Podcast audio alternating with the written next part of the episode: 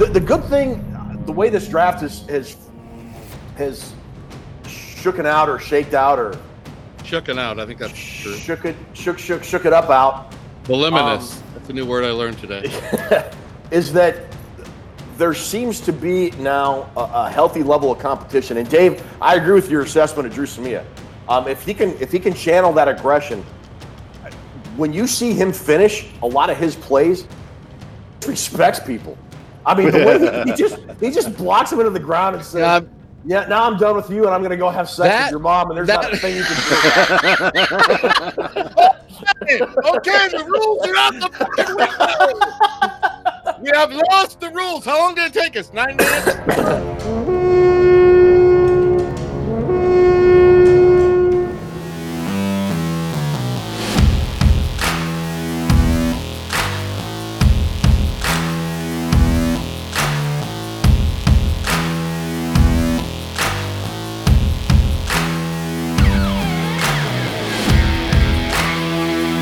Good morning, Gallahorn. It's Dave, Ted, and Drew back again, this time with a special edition. Did you know that this is our 50th broadcast?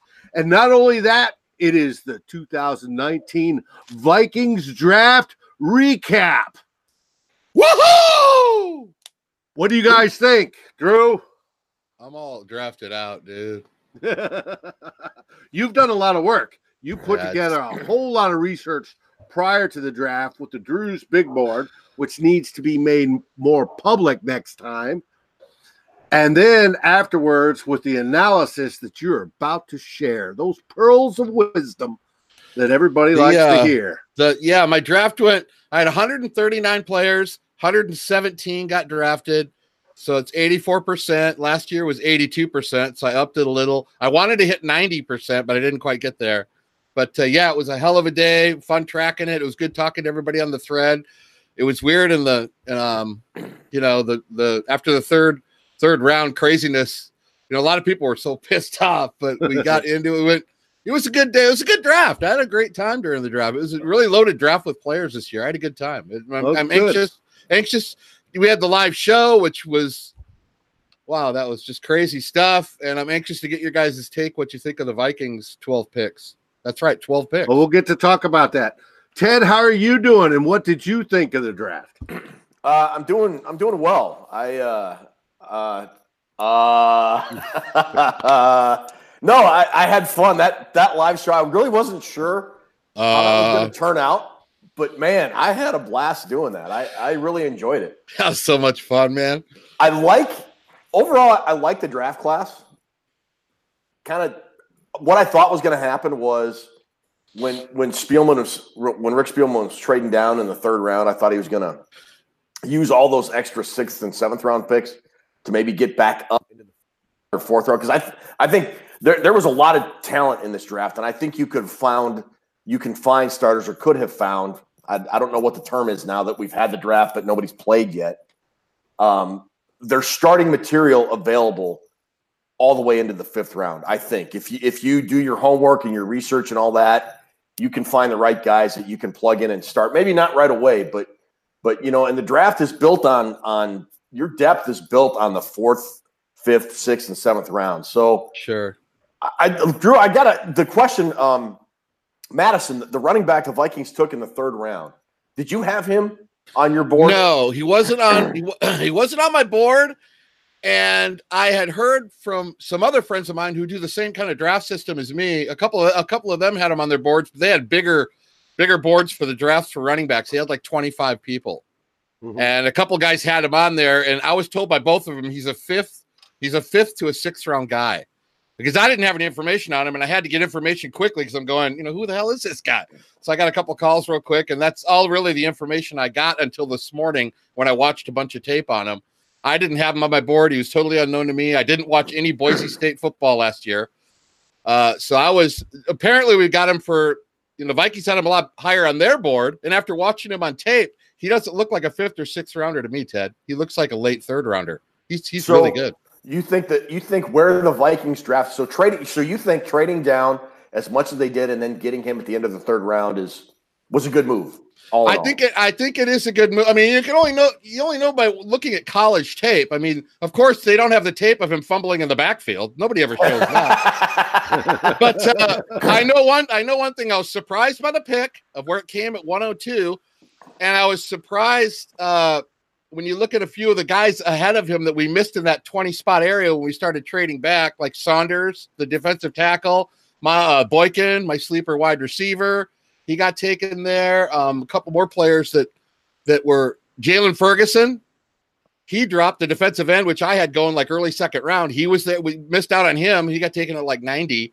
But uh, I, I thought when we took him at, at that high, I thought because I didn't know anything about him, I go, had my holy shit moment. But uh, he must have been somebody they've been targeting all along. And he is a he is a powerful, really. You got to watch watch the tape on him. I'm going to submit some stuff uh, later in the week on him, some other things. But he's got uh, he's a little bowling ball, kind of a, but he's quicker. He's kind of a little mini LaDainian Tomlinson to me. He he likes to leave his feet. He can he's a he can turn in both speed and bull runs. And there was some inside the 10, he had some fantastic runs at Boise State where he carried two or three people into the end zone. He's always going forward. He's shifty and he's kind of elusive and hard to tackle. that that Uh, sounds like a like what was that guy's name? OJ was it OJ Anderson for the Broncos when Kubiak was the coach? That's a great comparison. That's a great Is comparison. is it- yeah, and- and he can. And, seems like and he's really good out of the backfield too. And and he's a guy that that when he was in Denver under Kubiak, he was a thousand yard rusher, I believe, wasn't he?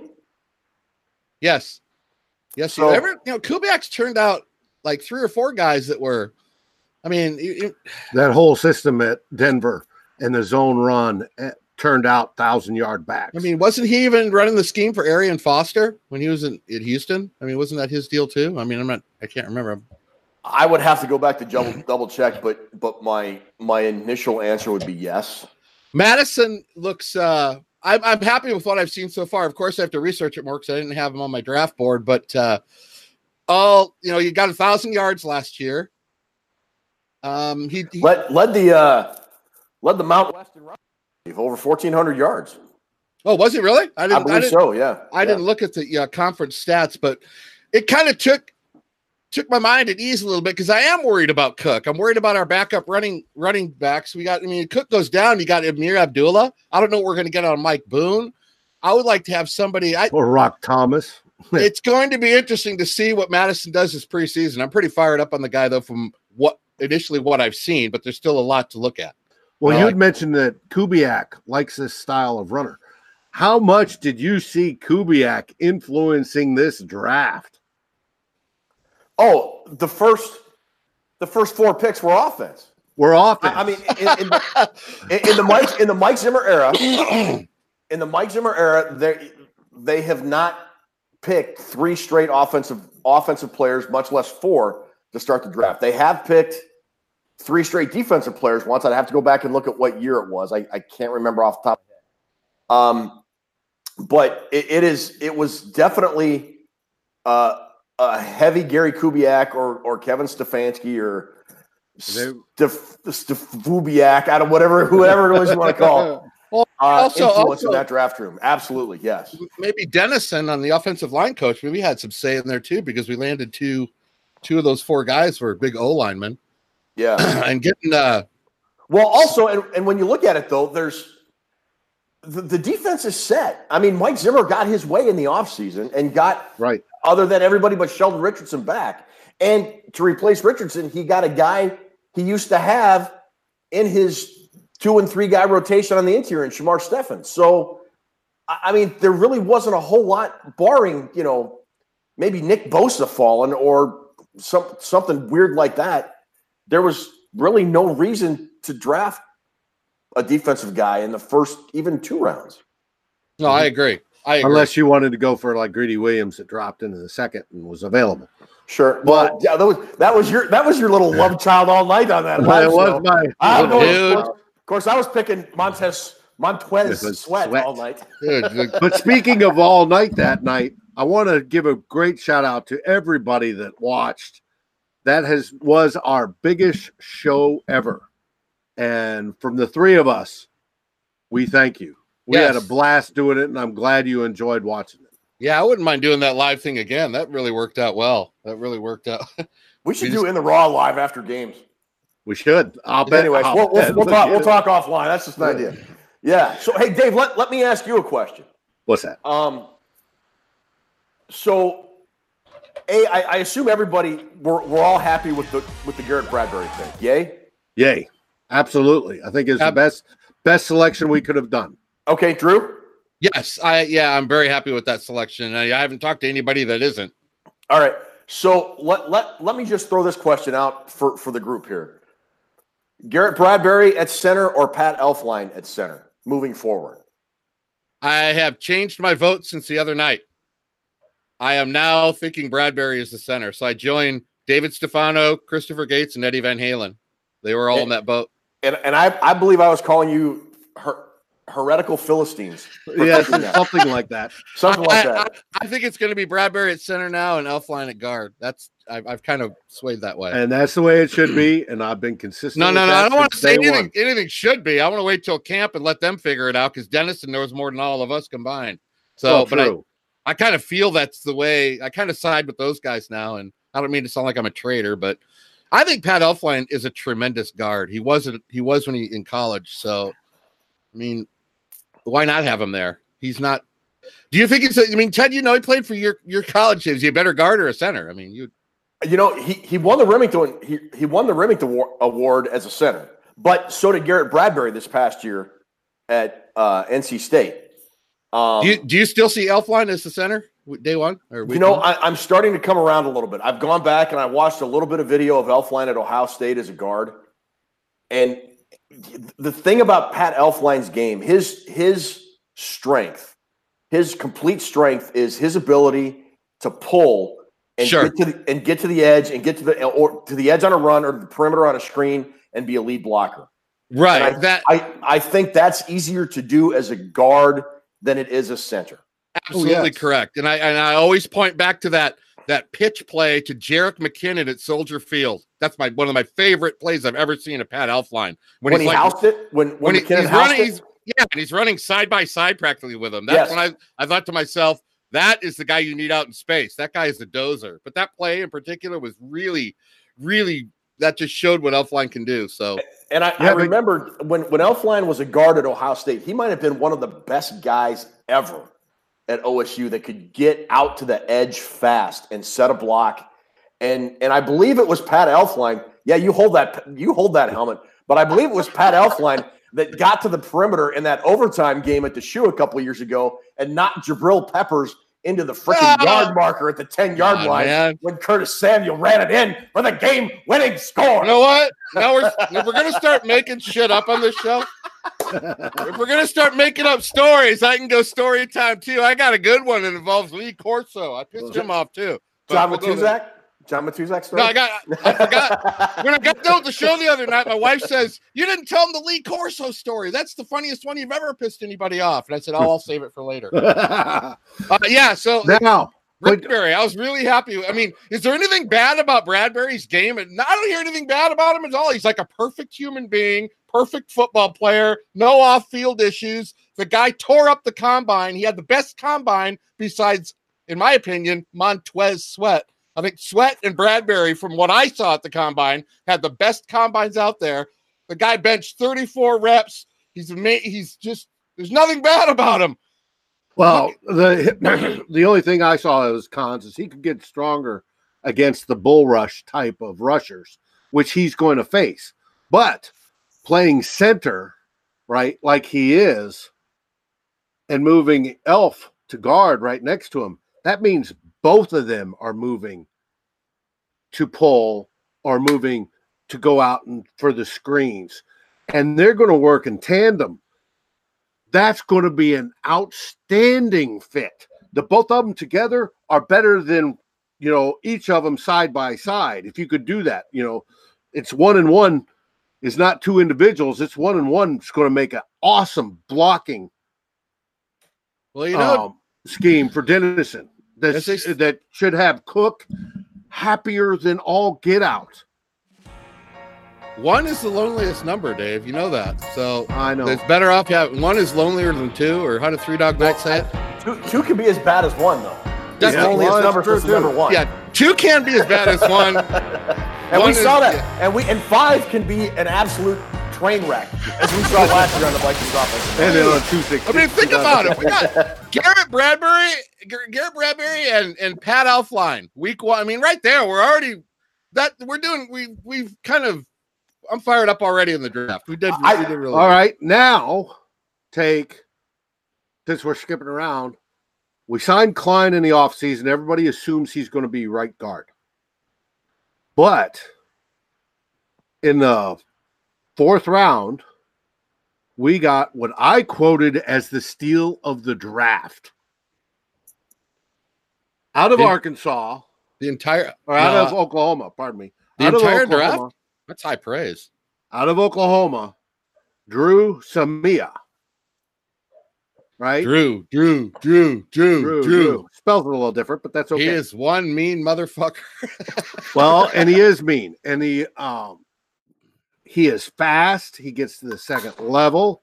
right. The only knock I've heard on him is he's got a weird set of footwork, but Dennison will work on that, and that his aggressiveness sometimes takes the better of him, and he doesn't play as disciplined as he should. Now, I suspect Dennison and some of the vets will help with that portion of his game. How to mental mentally go, yeah, be aggressive, but you go to this point, you remain at that point, you don't go over the board and forget what you're doing, type aggressive. He could very well challenge Kline from day one of training camp in August for What- that right guard spot. Can, can I throw this out there? Hmm. Um, I, I I agree that I don't know that Josh Kline's job is secure. But we were talking a minute ago. We were talking about Elflein and Bradbury, who plays center, who plays guard. I'm kind of getting on board with Bradbury going to center and Elflein playing guard. But when Elflein was second team All American at Ohio State and and first team All Big Ten, You know, you can say at college. You don't need to keep saying Ohio State. it, it was it was at it was at right guard. Not I know left it was guard. at right. I know it was at he, right he played he played three games as a left guard, but he when before he switched to center in college at Ohio State. he was a right he was primarily a right guard before he moved to center. So I, I mean, is it is it a given? If we assume Bradbury's going to be the center, and I think that's the the the, the leaning, and and I'm actually getting okay with that. Me too. What what's to say Pat Elflein is going to play right guard, and they might put like a guy like Brett Jones, who they did re-sign, and he played he's played left guard. He he I've, he has NFL starts as a left guard in the right. double digits, I believe. Yeah, at the Giants. I mean, I'm just saying. There's the, the good thing. The way this draft is has has shooken out or shaked out or Shooken out. I think that's true. shook it shook shook shook it up out Voluminous. Um, that's a new word I learned today. is that there seems to be now a, a healthy level of competition. And Dave, I agree with your assessment of Dru Samia. Um, if he can, if he can channel that aggression, when you see him finish a lot of his plays, he respects people. I mean, the way he, he just he just blocks him into the ground and says, Yeah, "Yeah, now I'm done with you, and I'm going to go have sex That- with your mom." And there's not a thing you can do. Okay, the rules are out the fucking window. We have lost the rules. How long did it take us? Nine minutes. I I mean, I really, I really like the potential of Samia. I, I think he's got You know, starting potential down the road. Here's what's kind of cool. and This happens every once in a while as you're a fan. It happened when I was researching Chad Greenway. This is the same thing that happened with somebody told me the other day, is it Samia? Is it Samia? I said it's badass. You don't it doesn't matter what you call it. Uh, uh, but but I when I got to research it, when I started researching this guy, this is weird. I watched like two or three times the amount of tape. Uh, lot and Vach Lombardi has a really good breakdown on him. I watched more tape on him and studied more research and went to more websites to get bio information and, and college stuff and stats. I did twice as much work on that one guy, and everybody else had him like ranked like seventh or eighth guard or right around that area, kind of a mosh Uh-huh. pit between five and ten. For some reason, I kept doing more research on this guy. I really liked him, and I put the Viking watch on him when I was doing those uh, spotlights in February, and and uh, for some reason I just kept saying uh, something about this guy's tape. I really, I'm gonna. And so when I made my board, I made him the number three guard, and I got some feedback from my buddies saying, "Dude, he's not the number three guard in the country. What are you on meth?" Who, who'd you put him behind? Hey, who'd you put him behind, Drew? Well, I had Cody Ford number one, even though I know Cody Ford's a tackle. He's that good at guard. I actually put him as the number one. I had him as my number one, uh, my number one guard. And then secondly, I had Chris Lindstrom because he's to me the best pure guard in the draft. So I had Cody Ford, who's you know not technically a guard, but I think he will be at the next level. I had him one, I had Lindstrom two, and I had uh Samia three. And the highest I'd seen him on any other drafts was I think I think uh Draft Network had him at six, and somebody else had him at eight, and I think one person I saw had him at five. Either way, I I thought so much of him. I'm gonna go. I'm gonna I'm gonna put him up there because that's what our boards are for what we see, what we Right. want. We do them how the way we want. We don't go by what other people say. And then the Vikings took him, and I just thought that that just felt like a connection. I did the same thing with Chad Greenway. I- When I researched Greenway, and then we took him in the first round, I was like, hell yeah! You know, you just get that feeling of they took the guy that you wanted them to take. And they Right. traded up to get him, which I But thought when- was was a great move. Yes, that was their first trade up. They did try a second, but failed to consummate the trade. And and the thing about it was when the third when the third round got done, you guys, I thought he was gone. I was thinking there's no way we're gonna get him after that. After we took the running back with our third pick. I thought you know, and I had I had him down as going somewhere in the third round. So when we got him, I was surprised. I was so happy, dude. It just it kind of was cool that you do a bunch of research and it comes together just how you want. They take the guy that you like, and it just felt mm-hmm. really good. It felt good. So he's probably my favorite draft pick. Speaking of the guy you like, in the second round, the Vikings took Irv Smith, Yes. tight end out of Alabama, a was a pure, almost Joker style tight end that should cause fits. And what this does to me, this gets me all hot and bothered. Because to imagine the Vikings, and Kubiak likes to run this, and so does Kirk Cousins, a lot of 12 formations where you have the two tight ends. You have Adam Thielen, Diggsy out on the outside. You'll have both tight ends lined up. However, one inside, one out in a flanker type position, or both inside. It doesn't matter. And Cooker out of the backfield. My question is how is a defensive coordinator going to defend that? He's gonna- Because it causes so many mismatches. You blitz, you Period. blitz right up the middle. You put pressure on Bradbury. Cousins. Yeah, that's exactly Yeah, what. well, you, well, You, you go after That's the Cousins only way you, you ball out. you, you take that brick out and the whole thing topples. Cousins is the um, I I'm with you, Dave. I I think Irv Smith might have been my favorite pick of this whole draft. I That a- love the pick. what a great value at that point. I I don't, you know, and and looking on social media and and elsewhere, it, it seemed like Irv Smith kind of split the fan base, and I I don't know why because Really? I in a lot of ways, yeah, I uh, Well, You is know- it because people are worried that Rudolph is going to go? not so much that, but I, I think it was why are we drafting a tight end that high? Well, I'll, I'll tell you why. Going into the draft, the Vikings needed they needed receiver help, and my thought was they would go after a wide receiver after they didn't do anything for Kyle Rudolph's contract. Um, when when they went and and got Smith, they got a guy. He's not the best receiving tight end in the draft. I, you could argue either T.J. Hockenson or Noah Fant is. Um, he's not the best block No. tight end. That that kid from LSU, I can never remember his name. He's probably the best blocking tight end in the draft. But I would argue Irv Smith is the best combination receiving blocking tight end in the draft. And and this dude is going to be an absolute weapon in both the passing game and the running game for the Vikings as a blocker. I, I, I just I just think it's a great, great pick. And you, you look at the offenses that Kirk Cousins has run in the past and that Gary Kubiak Kubiak installs and runs, which are very heavily inspired by Mike Shanahan or Kyle Shanahan.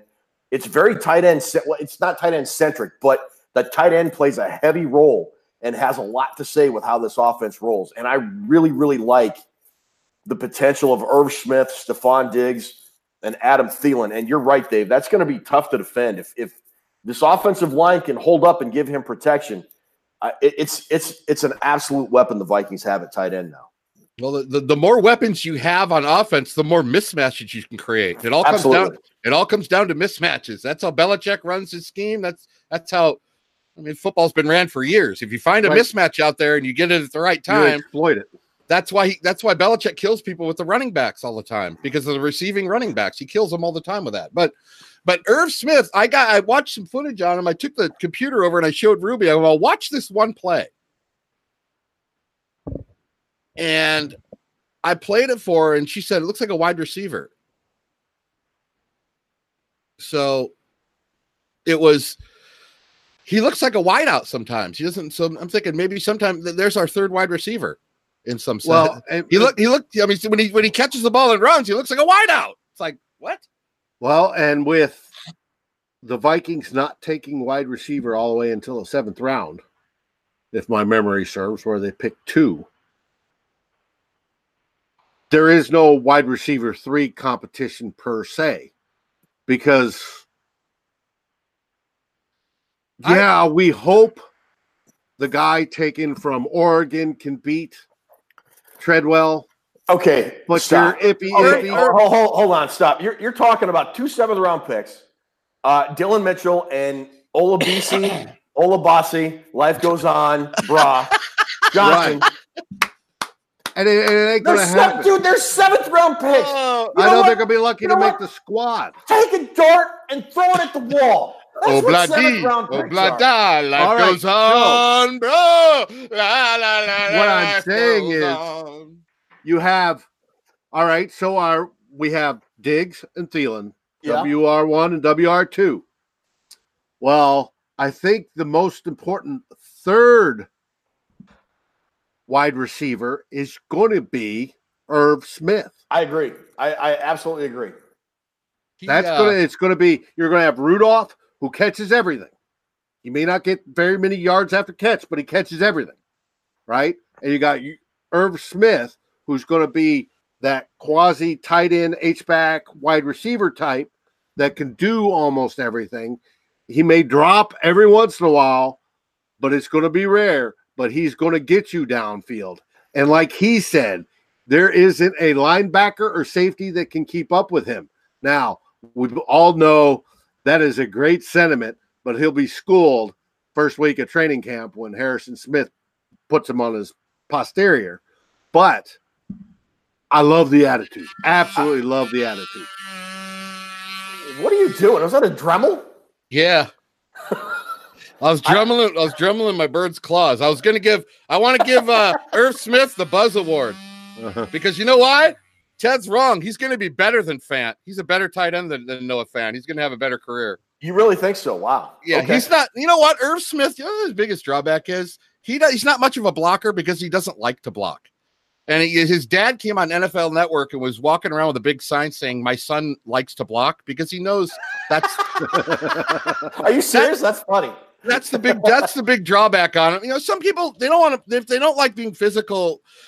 You know, if he does, but guys who don't like to block also don't like to get tackled. That's what Barry Sanders' always trick was. I, I, the reason I, I'm so elusive is it hurts to get tackled. I don't want to get tackled.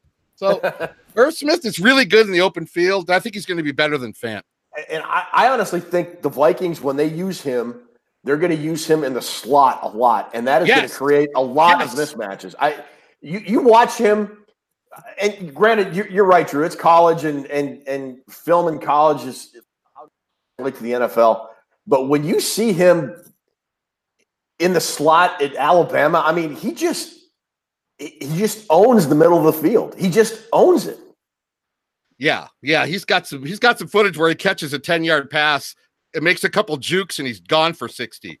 Yeah, He's got you're not going to see Rudolph do that. no. and um, so Is you know, Rudolph going to be here? Is Rudy is Rudy a Viking now? Are we good? Uh, Well, he we- still is. Well, have, did you see? Uh, I As guess of apparently today. I'm Charlie shocked. Walters. Do you guys know who? You guys know who Charlie Walters is? yeah, yeah. from the Dallas Cowboys. Monday No, morning. no, no, quarterback. no. He, he's a longtime St. Paul Pioneer press columnist. Yes. No, then No, I don't know him. I know the football player. He said. Uh, he said something today about uh, Rudolph is either going to get uh, a restructure, Okay. or he's going to be gone. Okay. Okay. So, So- either either way, it's going to be They got to free up some money. They don't have enough money to sign the is draft class. is is Irv Smith ready to put out there week one, or do they have to work with him and kind of get him ready? I don't know. Tight ends are usually kind of kind of weird about getting them right going from day one, unless they're really unique. well, he won't be listed as this. If if Rudolph is still here, Rudolph is the starter. You don't list two tight ends as starters anymore. Um, I love like what you don't I- list yeah. a nickelback as a starter. I love that idea by Ted Glover, though, putting that guy in the slot. I just absolutely love that idea. Well, that's what I say. He's a joker. You can move him into the Is he a- Y spot and the Is he a X. smoker or is he just a joker? Well, I don't think he's a smoker. I think Yeah. that's Cypress Hill. Here, Well, here we, here- is he here's a- the, here's the info Rock on Thomas. Rudolph. Is he a midnight toker? I mean, I need to know what he is. is That's a Rock joker? Thomas. Okay. Anyway, Uh, Charley Walters says uh, Rudolph most likely won't be with the Vikings at all this season due to a trade or being flat out released. Woo! Okay, Irv. Irv, Wow. get, your, get your fucking playbook together, Irv. Irv Yep. Cross. Not Irv Cross from the old NFL show. Oh, that was oh that was that was the best. That we're was- talking Irv. We're talking Irv Irv Smith Jr. Not Irv Cross or Phyllis George. Irv's gonna have to get it together week one. We need you out there, Irv. now I like I like the pick. I think it was a great pick. Drew. Speaking of competition, your boy from your school, Ben Gedeon, now has some competition back there. He's not as good as Cam Smith. He's not. The Cameron- Vikings drafted Cameron Smith. Yes, What is did. your impression of Cameron Smith? Well, first off, I don't know if you guys knew this, but Cameron Smith was involved in an eighth grade football league for eighth graders when he was in fourth grade. Somebody pulled some strings. He was so good at football that they got him somehow the fourth graders playing with the eighth, eighth graders. So he's always played with heavy competition above him. So I Cameron Smith loves football and he loves to play. Give me a guy who loves football. That that's I like that's always the first good step in the right direction. He's not flashy. He's not going to make a bunch of tackles behind the line of scrimmage. He's not a TFL guy. He's not splashy or flashy or any of that, but he has really good technique. He's really sound. He, he- easy to coach. He's gung ho all the time. And I mean, 2015, he was so highly touted coming out of high school that pretty much everybody thought he was going to be the linebacker in the country, the number one linebacker in the country. I mean, he was all all Pac-12 his first year, 2015. He blew his knee out. Everybody thought he was going to miss the 2016 season. He was back week one for the Trojans, which everybody thought this is really weird. He blew his knee out. He's already back. Uh, he had 83 tackles in 2016. 2017, he had 112 tackles. In 2018, last year, he played only 10 games, but still had 81 tackles. He was second team All Pac 10. The guy is just a consistent football player, but the reason he kind of fell a little bit and went where he did is because a lot of the GMs didn't think he was flashy enough. He didn't make enough big plays. Uh, but he is solid. I had him at number six on my linebacker list for outside linebackers because I had two different lists. I had inside and Mhm. outside. And I think he's a solid football player. He, I think he's already better than Ben, ben Gedeon. Um, sorry, Benji, but I think we got a good football player right there, and I think he's going to be solid. Kind of a little take. Let, let, let me ask you guys this. Uh, Cameron Smith is is very similar in build to uh, Blake Cashman, University of Minnesota linebacker. Do you think the you think the Vikings were targeting Cashman, and then when the Jets sniped him, Yes. they, they picked they picked uh, they picked this guy instead? this I think you're 100% 100% right on with that. I mean, I the one fault I will give the Vikings, Cashman got so close they should have traded up and snagged him. They should Well, I, have th- done I whatever think they should that was this the second spot or the spot Spielman referred to that they did try to trade up. They just couldn't make the deal. Oh, really? Yeah. I didn't. Guy, know that. guys, I had I have a buddy who who really studies the defense more than the offense when it comes to drafts. So I kind of I kind of defer to him on a lot of things, a lot of players. He told me this morning, Drew Cameron Smith is Blake Martinez. All the way down the line. That's what he's 6'2, 238. He's plays like Blake Martinez. He's like Blake Martinez, who's not Blake- a bad football player. I say I say Blake Martinez is, is currently on the Packers, and I, I I think that whole linebacking corps for Green Bay Yeah, is, but if you is, if, is really overrated. but you know what, Ted, if you watch their games, which a lot of them are on TV, so I'm kind of forced to watch that shit team. If you watch their games, hey, listen, listen, Blake Martinez is the guy making tackles that other people are supposed to be making. If everybody was doing their job, Blake Martinez wouldn't look wouldn't look out of position so much, but he's having to be all over the field because they suck. He's the only good guy they have in my eyes when I watch when I watch their games. He's a tackling machine. If Cameron Smith is going to be like Blake Martinez, I'm fine with that. I'm real. I really am. Okay, I'll, you're you're better at the X's and O's than I am. So Uh, I'm a, I'm better at the X's and Ho's, not the X's and O's. All right. Other than the last person we drafted this weekend, and I want to save him for his own s- spot. Out of all those remaining sixth and seventh rounders, I know nothing about any of them. does anybody stand out?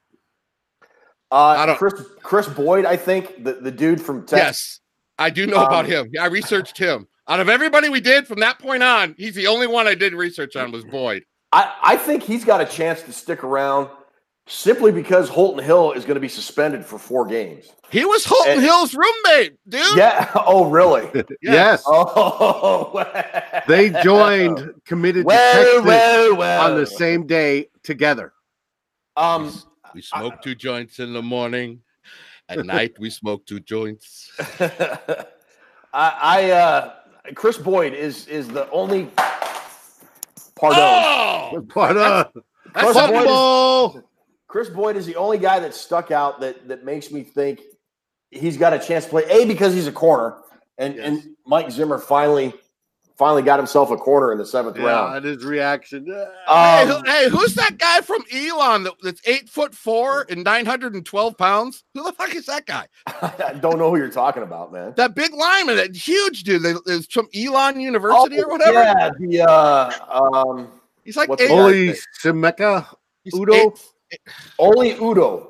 he, he Udoh. weighed he weighed like 63 pounds when he was born. I mean, it, Uh, by the way, just for the record, uh, Elon University, or is it the University of Elon? I don't even know. I'd had never heard of it. more, Had more NFL draft picks, one than Nebraska and Tennessee combined. Zero. oh, that's the highlight of the show right there. Oh, that is that is funny. More that's What? baloney. Football Factory Elon. That's baloney tech too, man. That's I don't know. I don't know any of these guys except for Chris Boyd.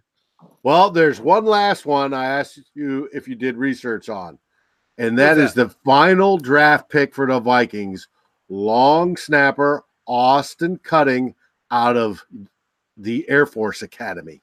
Oh yeah, I Dave. I did a lot of long snapping research the last couple months. That's the first place we go. We look at linebackers, defensive tackles, and long snappers. okay, can I go off on a little bit of a rant here? Oh, Uh, by all means. Here we go. Here we go. Do it. Let's do it. What in God's name was Rick Spielman thinking? I, I, I'm okay with the trades. I'm okay with him. You know, I think for for Rick Spielman to reach Nirvana, I think he's a Buddhist, and for him to reach Nirvana, at some point he has to own every pick in the seventh round one day, and I'm even cool with that. But but in the seventh round, and I, I get you're just you're just throwing darts on a board just to see what what you'll get. It's it's all a crapshoot, probably halfway Yeah, through the fourth round and on. The percentage of them doing Right. anything But is here's my like here's under 5%. right. But here's my thing: you drafted a kid that has a two-year military obligation up, and the deal, the Department of Defense reversed that policy in 2017 when we had a presidential administration change, where it used to be under previous administrations, uh, the service academies would look to try and accommodate the player so he could still fulfill his obligation to the military, but be able to play. That reversed itself when uh, Jim Mattis became the Secretary of Defense, who I absolutely adore. I love Jim Mattis. It's a lot of great knowledge right here. I'm You writing and all me both, brother. But Hold on, let me here's write, the write deal. this down. But write here's down. the deal: that they reversed that policy, and not one player that's been drafted in any sport that I'm I'm pretty sure it's any sport, uh, d- definitely the NFL, since the new policy change has been allowed to play. And I kind of agree with it. Like the United States government is giving you a four year engineering degree. Sure. And and at the end of it, you owe me two years on active duty in the service. You get accepted to the academy. You Right. go and you you serve your country because you said you would. You said you would. So fulfill your freaking obligation, man. That said, congratulations, Cadet Cutting. Cutting. Uh, seriously, I, I mean, I mean, making it making it four years through a service academy is something I couldn't have done. I had to go through OTS and I had to go through walk school, and it about killed me. I, I just I couldn't stand dealing with that bullshit. Pardon my language for four years. The the the, the crap those guys have to do um, instead of going to a, a traditional school is very impressive. So if if there's a way that that can work out, fine. But I think I think it was just a not because he's an Air Force kid and he's a long snapper. I just think when when you have this two year service obligation and you make that pick, it's just stupid. Right. It's just yeah. flat out stupid. Yeah, was, Well, was it, was that's it, there's got to be somebody else you can take. I mean, Oh yeah, you can find long long snappers at the 7-Eleven. I mean, I mean, bring bring a you, kicker you in for the get hell of it. UDFA. Put a But- kicker in for your last pick and have him have him maybe knocks knocks Bailey out of the water. Who knows? Well, I mean, um, McDermott's contract lasts the next two years. wait, I'm giving Ted's rant the buzz. There we go. Okay. McDermott's contract lasts the, the next two years. He's been with us for he was here like in 88 or second fucking guy's been here forever, hasn't he? Well, you know, and you might say Spielman's forward thinking. Um, but He ain't gonna be I don't know. two years and Come go to the on, Dave. I know Forward believe it or not, You Ted doesn't like it, and Drew doesn't like it that much. PFF has accuracy numbers on his snaps, and he Somebody- was Okay, somebody Was has way accurate. too much time on their hands. Hey, they have can- way too much time Yeah. on their hands if they're doing PFF grades for long snappers. I'm sorry.